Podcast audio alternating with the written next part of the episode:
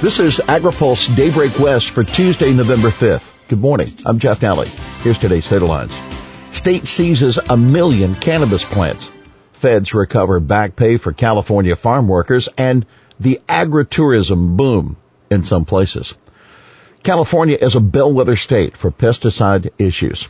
California's Proposition 65 warning label for the herbicide glyphosate is setting a precedent for other states, according to Jeff Case of CropLife America.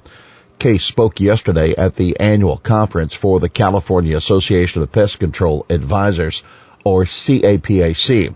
Case noted the surprising number of ban bills on pesticides being enacted on the state level as well as with cities and counties across the country.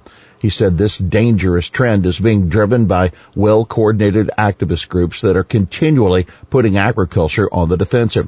CropLife has been fighting back by helping introduce more than 600 bills across the state and local municipalities, according to Case. The trade association has been working to maintain state preemption, which means localities cannot regulate the use of pesticides. He said California is a bellwether state, with its more aggressive Ninth Circuit Court of Appeals often providing more favorably rulings to environmental justice groups. Case added that the battle is getting more difficult, particularly since every state but one is dominated by only one party. Look for more highlights from the CAPCA conference in the AgriPulse West newsletter hitting your inboxes tomorrow morning. State arrests 148 for illegal cannabis growing while legal market is the Wild West.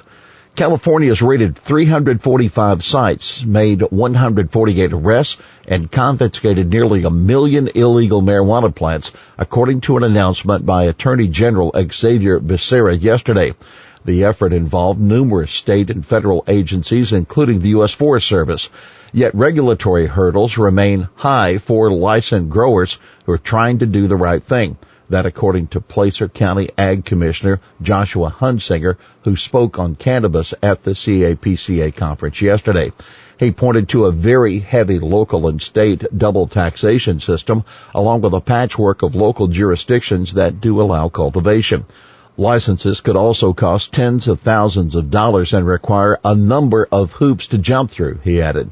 Cannabis also remained illegal at the federal level. Huntsinger explained that 100% of the product must be tested for pesticide residues and a failed test leads to destroyed crop. This pits cannabis growers against neighboring conventional growers and could lead to million dollar lawsuits, he said. In the meantime, marijuana from this state continues to fetch a premium price. I heard the price of one California cannabis flower doubles every time zone you travel through going east.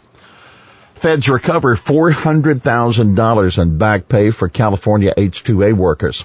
U.S. Department of Labor yesterday announced it levied $85,000 in penalties against growers, primarily in Central California, and returned 422,000 in back wages to 438 low-wage workers farm labor contractors, and 10 processing facilities contributed to widespread violations of the Migrant and Seasonal Agriculture Workers Protection Act and H-2A labor provisions. This included failing to pay minimum wage, missing paychecks, unlawfully rejecting U.S. workers, failing to provide safe housing, and failing to meet safe transportation requirements. Investigators inspected onion growing operations in the high desert around Lancaster and Palmdale as well as strawberry operations in the Santa Maria area. Regional Administrator Ruben Rosales said in a statement that while the department will continue to be on the lookout for violations, we encourage all employers to take advantage of the free resources we provide and avoid costly penalties. Salinas Packer recalls vegetable products over listeria concern.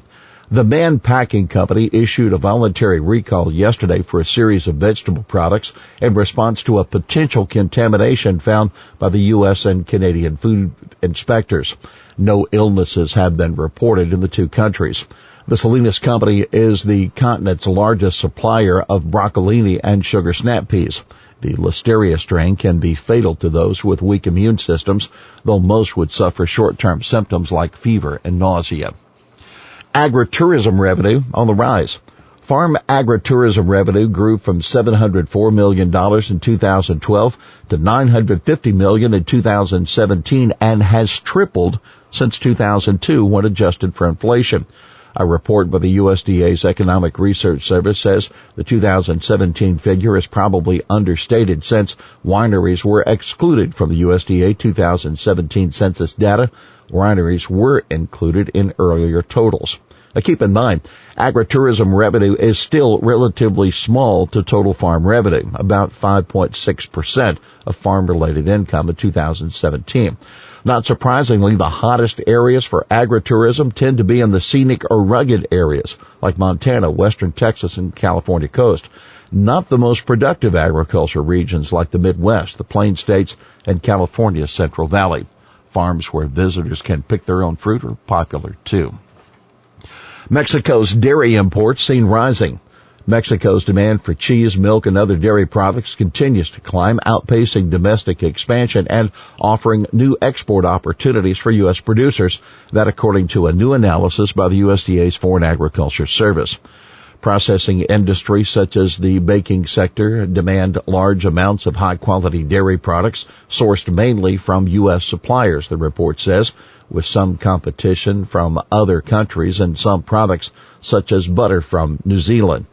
Mexico's imports of fluid milk, butter, and cheese are forecast to rise by a thousand metric tons each in 2020, but the biggest increase will be for skim milk powder.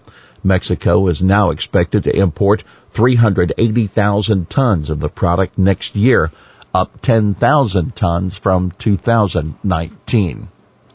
Trump insists China deal be signed in the U.S. President Trump continues to insist that Chinese President Xi Jinping come to the U.S. to sign their partial phase one trade agreement. It'll be someplace in the U.S., the president said. He has said the signing ceremony could be held in Iowa, but Bloomberg quoted Commerce Secretary Wilbur Ross as naming Alaska and Hawaii as possible locations. Here's today's He Said It.